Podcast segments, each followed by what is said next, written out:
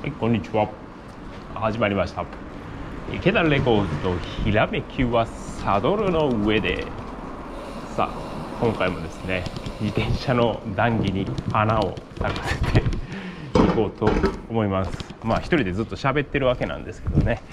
えっと、まあ、ポッドキャストを始めて、まあ、数回、えーなってるんですけども、徐々に徐々にですね、あの、ポッドキャスト聞いてるよというお声をいただくようになりまして本当に、ありがとうございます。あの他の SNS とは違ってこのやり取りっていうのが結構ポッドキャストって難しい、部分もありましてで別のですね、えー SNS でコメントをいただいたりですねして本当にあの勇気づけられているというところです。ありがとうございます。で、えーまあ、今回の、えーネタなんですけれども、えホイールでいこうかなと思います。あの応援いただいたそのコメントの中にあのいいのか 悪いのかあのホイールのラチェット音が入っててですねでこれを、えー元にもうラチェット音のこう違いをですねあの話してみてはどうかとかですねあのいろいろ案をいただきましてまあさすがにですねあの今ラチェットをいろいろ用意するのは難しいので、まあ、それを抜粋してですねあのホイールとそこから案を得てホイールで、えー今回はやっていこうと思います。ではホイールいきます。まああのホイールと一言で言ってもですね自転車の車輪って本当にいろいろありますよね。あのまあ大きく分けると何になるんですかね。あの缶組ホイールっていうあの完成した状態のホイール、えーで乗っていく楽しんでいくっていう場合あのメーカーがもう作ってくれた、えーリムと、えースポークニップルハブですね、えーこれでもう全部フルセットで楽しんでいくという缶組ホイールの場合ですね。でもう一つはあの手組ホイールの場合と、まあ、手組みホイールは、まあ、あの自分で組み上げたりですねあのお店で組んでもらったりするんですけど、まあ、リムとスポークニップルとハーブと、えー全部ですね好きなようにこう組み合わせて楽しんでいくというこの、まあ、ざっくりこの2つかなと。でもっともっとこういけばですねそもそもそのパーツが分かれてない一体型のホイールとかですね。あのもう これ修理どうすんねんっていうようなホイールもあるわけですよ。スポークリムハブがもう一体化してるやつですね。バトンホイールとかその一つになるんかな。あれホイール調整とかもできないんじゃないかな。普通の場所じゃできないですよね。っていうものとかまあいろいろあるんですけども一応この缶組ホイールと、えー手組ホイールっていうことで分けて何か話していこうかなと思います。さあ、えーではですねまず缶組ホイールの、えーことについてなんですけど缶組ってめちゃめちゃ進化してるなと、えー最近ですね改めて思うようになりました、まあ、今まで、えー手組ホイールと缶組ホイールどちらも使ってたんですけれどももうどんどんどんどんですね、まあ、主にタイヤの規格ですね。タイヤ規格が進化にしていくに伴ってもう全然あの 中身が変わってくると。で今、えーちょうどですねマビックっていうメーカーの、えーロード用の、えーホイールを使っているんですけどこれもですねあのタイヤがどんどん広くなることで、まあ、リムですねリムが幅が広くなることに合わせてタイヤのボリューム空気量もですね増えてっていう、まあ、この見えない数ミリの幅なんですけどもここでまあいろんなことが、えー起こってると。でそれにもう逐一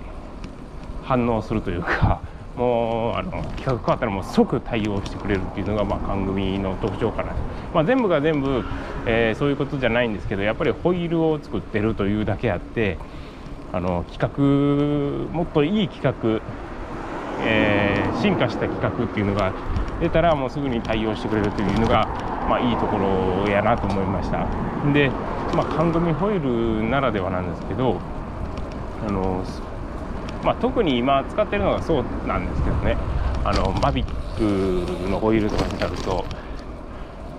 リムに穴が開いてないっていう構造をしてるんですよ。まあ、これ一体何かっていうと通常このホイールってスポークをハブに固定してリムに固定して、まあ、こう作られていくわけなんですけどもその時にリムに通す穴っていうのが、まあ、手組みホイールの場合全般に開いてるんですね。でその穴っていうのが外側から、えー、針金、まあ、スポークですね通していく。で最後に、えー、ニップルで止めるというような構造をしてるんですけども半組ホイールの場合このニップルと、えー、スポークとリムを一体のもの専用品として、えー、構成できるんで、まあ、外側から通さずに、え、内側からネジで専用の規格で、え、固定するというのが可能になると。でこうなったらですねあのリムテープっていうあのチューブとかですねチューブレスっていう仕様で、えー、使う時の空気の漏れを防ぐものですね、えー、っていうのが使わなくてもよく要するにその穴が開いてないので穴を隠すリムテープも必要なくなると、まあ、こういう構造になってくるとよりこの缶組ホイールの、えー、いいところがもう際立ってくるんですね。リムテープがあるっていうのいう缶組ホイールももうめちゃめちゃあるんですけどもよりこう専用設計にすることでそういうリムが、えー、なくてもいけると。穴が開いてなくてもいけると。いう感じですね。で、えー、あとはスポークの、えー、長さをですね左右対称にしたり要するにそのハブ自体も左右の幅ですとかそのスポークがかかるフランジっていうところですね。引っかかる何て言うかな受けの大きさもリムスポークハブっていうので一体型で設計するんでそのスポークの長さでさえ自由に調整できてしまうっていう感じ、まあ、そういうところとかやっぱりすごいなと思いますね。なんでホイール単体軽量さ軽さ、えー、とかでいくとやっぱり缶組ホイールの方に、えー、軍配が上がってくるんやろうなと思いますね。で、えーと難しいところなんですけどあのー、逆の、まあ、デメリットみたいなのも実はあってそれが専用品になるんでそのメーカーのものが、ま、なくなってしまったらなかなかこう修理が難しいっていうのはあるんじゃないかなと思います。その例えば専用さっきの専用の、えー、なんリムがなくなってしまったらそのホイールセットに対応する、えー、補修部品がないとってなるとやっぱりこうそれをそのホイールセットを長く使おうとしたら、まあ、難しくなるという感じですねでも最近あのー、もし廃盤になってしまっても結構長いこと補修部品を用意してくれるところが増えてってですね。だからまああんまり気にせんでもええんかなと思いますね。1つのホイールを例えば、えー、5年6年7年と、えー、使うかっていうと、まあ、相当乗ってるとですねそこの年月に経つ前に自分の方がですね飽きて別のに乗り換えちゃうとかですね、えー、なんかそういうことがまあまああの趣味にしてると、えー、ありますんで、まあ、そういうところは別にえー、問題にならないかなと思いますね。はい、っていう、え、組、えー、ホイールですね。まあ、それとですねあと手組みホイール手組みホイールのやっぱいいところっていうのがそれぞれ得意なブランドを選べるっていうところやと思うんですよね。あのリムが得意なところからリムを取ってくると。でニップルが得意なメーカーからニップルを取ってくる。フォークが得意なところからスフォーク。ハブが得意なところからハブを。っていう感じでそれぞれに合わせて自分のいいなと思ったところとか得意得意得意っていうのをギュッと、え、持ち合わせて組めるっていうのがええところかなと思います。例えばあのハブのパーツに色をつけたいっていう時ですね、まあ、缶組ホイールでハブだけ色を変えるみたいなのはまあ難易度高いんですよ、まあ、ほとんどやってないんじゃないですかね。ハブ缶組ホイールで、えー、ハブの色10色あります。まああんまり聞いたことないんですけどもしあったら教えてほしいぐらいですよ。あの全然聞いたことないですよただ手組みホイールで、えー、やったら、まあ、ハブメーカーを自由に選べるんで、まあ、自由にメーカー選べつつ仕様も選べつつ、えー、カラーも選べると。だったらまあ比較的自分の欲しいもののハブが入手できるという感じですね。でこれはスポークもニップルもリムも全部対応するんでそれぞれの好きな色でそれぞれの好きな仕様でっていうのができると。で唯一すごいいなっていうな唯一という 唯一って言ったら変やな。あのー、ホイールって結構自転車の見た目を左右する重要な部分やと思うんですよね、えー、そこでよりまあ大体ホイールをざっくり分けると色味で分けるとですねブラックがシルバーになるわけですよ。でほとんどの缶組ホイールは今ブラックなんですね。ブラック。まああのいろんな事情があってブラックになってるんやと思うんですけども缶組ホイールでシルバーっていうのはまあ少ない。ちょっと前にあのシルバーホイールの缶組ってあったんですけど今この2023年度調べるとまあ少ないんですよ。それもあの何て言うかな。あのちょっとバイバイクと車が多いんで道を外れますね。えー、えー、はい道外れました。ちょっと静かになると思います。まああの黒なんですよ。もしあったとしてもですねあの手組みホイールっぽい缶組ホイールとかですね。あの最新規格で最新規格でトップグレードでシルバー系のホイールをした缶組ホイールってまあないんですよ。あったらもう即買いするんですけど。でただ手組ホイールやったらできるかもしれない。要するにリムはリムでカラーリングが展開されててえ、スポークはスポークで展開されてて、え、ハブハブは展開されててハブハブでか、えー、やったら組み合わせによってはまあシルバーホイールもうピッカピカのホイールにすることもできるっていう感じですね。でなおかつですねこう流行とか年代に左右されないものが多いんであの最新のとか最軽量のとかそういうことじゃないスタイルで組むってなった時は手組みホイールって結構いいんですよ。ほんであの組める各メーカーで統一した規格があるんで例えばどっかのリム使ってて、まあ、このリム残念ながら廃盤になってしまったとかですねもうモデルチェンジしてしまったみたいな時にも他のメーカーのものをそのまま持ってきて使うことができるという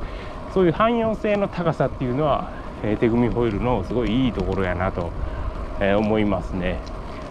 なんで修理をして同じ例えばハーブをですねずっと使いたい同じリムをずっと使いたいっていう場合は手組みホイールの方がやっぱり強いなと。まあそれって本当に長いですけどね。本当に長い期間のことを、えー、考えてみると、まあ、そうなるんじゃないかなと思いますね。まああのー、缶組ホイールがいくら増えても手組みホイールの規格がなくなるっていうことは非常に考えづらいんで例えば今からもうそうですね。もう30年。30年間使っていきたいこのホイールってなったら手組みホイールのじゃないかなと思いますね。もう缶組ホイールになるとそのまあ下手するとそのメーカーなくなっちゃったらもうどうしようもないんでそうなる可能性が低いのがまあ手組みホイールかな。まああの例えばハブのメーカーで30年使っててハブメーカーがもうなくなっちゃった。いう場合はハブを別のものに交換してやればまあまあリムは使えると。でリムメーカーなくなっちゃった、まあ、特にリムブレーキとかだと使えば使うほど消耗するんで、えそういうのをなくなっちゃったという場合は、まあ、別のリムを使えばいい話で、まあ、そういう感じかな。で使っていけるものやと思います。でちょっと面白い話があるんですよ。で実はこの缶組ホイールと手組ホイールってざっくり分けるとこういう違いがあるんですけども一概にそれぞれ完璧に分かれてるかっていうとそうではないんですよ。ここがですねあの難しいところでして、えー、完全まあ何て言ったらいいかな完全専用缶組ホイールと、えー、手組ホイールに使われている一般規格のものであらかじめ作ったホイール。手組手組完成ホイール。みたいなのがあるんですよ。要するにこの缶缶組ホイールっていう形で販売はされてて、えー、るんでだけど各部の規格は手組ホイールと一緒っていう感じですね。なんでリムスポーク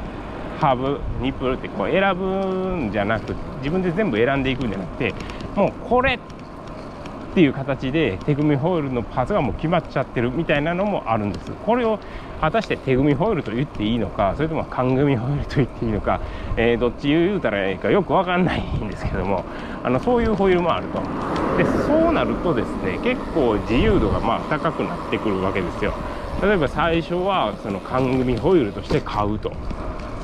缶組ホールとして買う。で後々ハブだけ変えたいみたいなのは対応できるんですよね。対応できちゃう。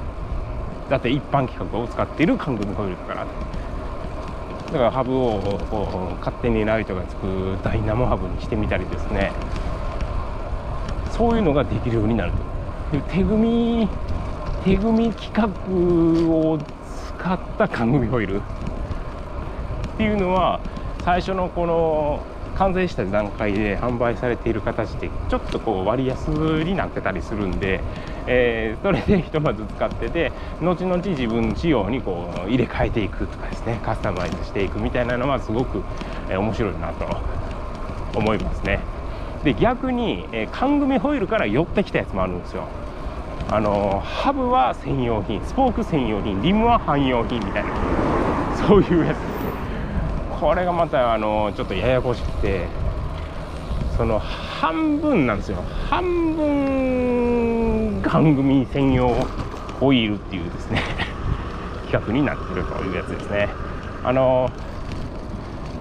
何やろハブはストレートスポークの専用専用で、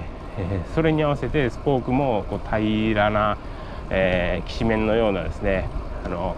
風を切ていく空気を切っていく形をしてると。でも、えー、リムは普通の一般規格でこう手で締めるような、えー、タイプで、まあ、手で締めるって全部手で締めるんですけどあのまあまあよく使われるスポークニップルというようなホイールもあると。これもすごい面白いんですよね。で自分でこう作っていくとかですねあの缶組ホイールをえー、まあ、使うんだけども、まあ、安いんでやっぱりこうコスパ的には非常にいいものが多いんですよ、まあ、全部が全部とは言わないですけどあの いいものがいいとでもカスタム性もどっかに残しておきたいなっていう時は、まあ、そういうですね一般規格を使った、えー、ものにしてあげれば、まあ、後々ですねハブを入れ替えたり、えー、自分の好きなようにいじくっていけちゃうよと。いうところですねそういうホイールもあると。なんで、まあ、大まかにもう一回ざっくり分けると、えー、缶組ホイール缶組専用ホイールですね。もう一つの形として、えー、作られたものでそのメーカー専用のもの。としてできたホイールセット。で缶組ホイール、えー、なんですけど手組み規格を使ったもの。手組み手組み規格ファン組ホイール。これは一部が専用品になってるんだけどもまあまあもし壊れたり、えー、メーカーがなくなったりしても、えー、代替品がなんとか手に入る可能性があると。全く同じものは手に入らないけども一部例えばリムだけ使ってハブ入れ替えるみたいなのが可能な、えー、缶組ホイールですね。でもう一つ。えー、手組みホイールの規格だけを使った缶組ホイールですね。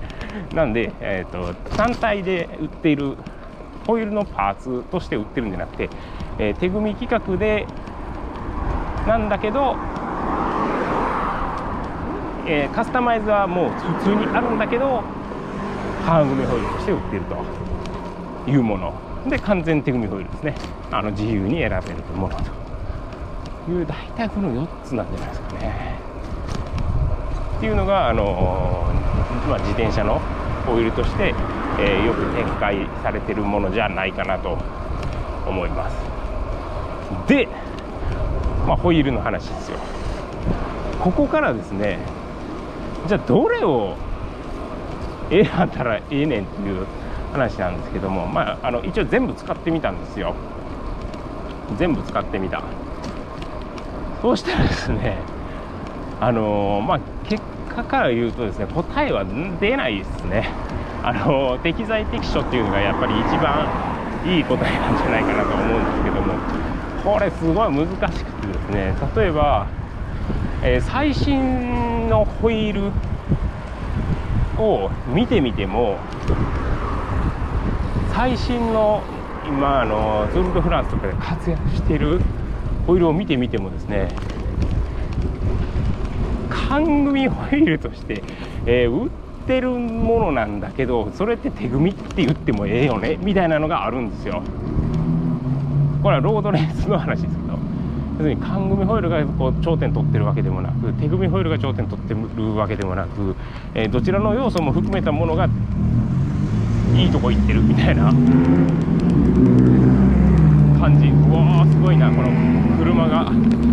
すごい排気量の車が通っていきました。なのでこれ非常に難しいところなんですけども。なかなかホイールどれがいいって言われたらまあちょっと難しいわけなんですよ。なんで、えー、使う時にどういう使い方をしているのかとかですね。だまあ自分で言うと自分が今からどういう感じで走るのかに合わせてホイールを選んでいくのがええんちゃうかなと思いますね。でもかなりもう普通にちゃんとしたメーカーを選んだら精度もバッチリ出てるし、えー、それなりに軽いし頑丈で保証もしっかりしてるんでこのデメリットみたいなのがあんまりこう感じられなくなってきてるっていうのが、えー、正直なところかなと思いますね。なんである程度まあ、現代のオイールだったら、えー、まあどれを選んでも、まあ、しっかりしたものだったら問題ないかなと思います。あとはそうですね。値段かな。値段ってまたこの難しいところですよね。あの10万円のホイールがあったとします。この高級ホイール。非常に高級なホイールです。それを買う時に。手組みホイールにするかガン組みホイールにするかはたまたその中間にするかって、えー、なった時にですね一体どれにすればいいんやと、まあ、それもやっぱりこう使い方とかですね適材適所といいますか、あのー、一番いいやつに自分に合ったやつにするのが僕はいいと思うんですけど同じ10万円の車輪でもですね、まあ、いろんな種類があるわけなんですよね。あの耐久性要するにすごいもう重たい荷物を積んで、まあ、お子さんとかですねあの子供を乗せる用の自転車に超軽量ヒルクライム向きみたいなホイールって勧められないじゃないですか全然用途が違うんで、まあ、そういうのを買ってしまったらもう大変なことになるんですけど、まあ、逆にですねあのヒルクライムねなんとかこう上りを楽にっていう時にですねあの超耐久性のどんな重い荷物を乗せても大丈夫みたいなオイルを買っちゃったらですね、まあ、大変な これも大変なことになるわけですよ。なんであのまあ、走るその走り方に合わせて選んであげるっていうのがやっぱりその同じ、えー、コストをかける時にもですねあの同じコストでもコスパがいいか悪いかはそれで決まってくるんじゃないかなと思いますね。自分に合ったホイールをどれだけピシャッと見つけられるかどうかが本当のコスパに影響してくるんちゃうかなと。要するに、まあ、さっきの話じゃないですけどもう上りをなるべく、えー、軽くしたいっていう時に上りがめっちゃ軽い10万円のホイールをピシャッと、えー、当てはま当てはまったらそれはもう10万円でめっちゃ軽いホイールが手に入ったんでコスパがいいという風になるんですけどこれがまたあの重いホイールで耐久性がいいものってなったら10万円払ったのにこんなホイールしかダメなのかってなるからコスパは悪くなると思うんですよね。でまあそういうそれのまあ逆もまたしかりでなかなかあの結局同じ価格帯でどれを買ったらいいのかってなったらまあ使い方に合ったやつがええんちゃうかなということに、まあ、なるんじゃなかろうかと。でまあ僕は思うんですけどね。うん。まあいろんなあのホイールを使ってきて結局まあそういうところに今行き着いてるっていう感じです。なんで今ちょうど、えー、重たいホイールもその軽いホイールも両方使ってるんですけど走る時にどっちの自転車どっちのホイールを使うかってこう使い分けれてるんですよありがたいことに。なのであの 全然全然というかもう超満足してるんですけどこれがもし真逆のホイールがついてたらですよね。もうこれ大変やと思うんですよね。真逆やと。うん今ロードバイクに乗ってると。今ロードバイクに乗ってるんだけど、えー、まあまあ軽いホイール。万能な軽いホイールを、まあ、10万円で装着した。で万能に走りたい。で長い距離も。まあそももうこれ言い始めたらもうめっちゃ細かくなるんであんまりもうここでは言わないですけど。っていうホイールをつけてる今のこの乗り心地と、えー、逆にすごい耐久性がいいものをつけて走ってる乗り心地とやったらやっぱりこうホイールが影響する走り心地って全然あすごく大きいものなので乗り心地も走り心地も全然違うものになると思うんですよ。なんでやっぱり適材適所っていうんですかね、えー、それが幸せなホイール選びになるんじゃないかなと、えー、思っておりますね。はい。ホイールネタ。ホイールネタですよ。さああとはですねあのまあハブのホイール同じホイールネタとして、ハブの音っていうのをまあやっぱり言っとかなあかんなと思いますね。あのラチェット音っていうやつです。足を止めた時に聞こえるかな。このビーンと。なる音。これもですね実は自転車の楽しみの一つなんじゃないかなと思います。まあ、缶組ホイールになると缶組ホイールのメーカーのこう技術が詰まったラチェットになるわけですよ。これまあいろんなあのハブの内部の構造の形によってこのこの音ですねラチェット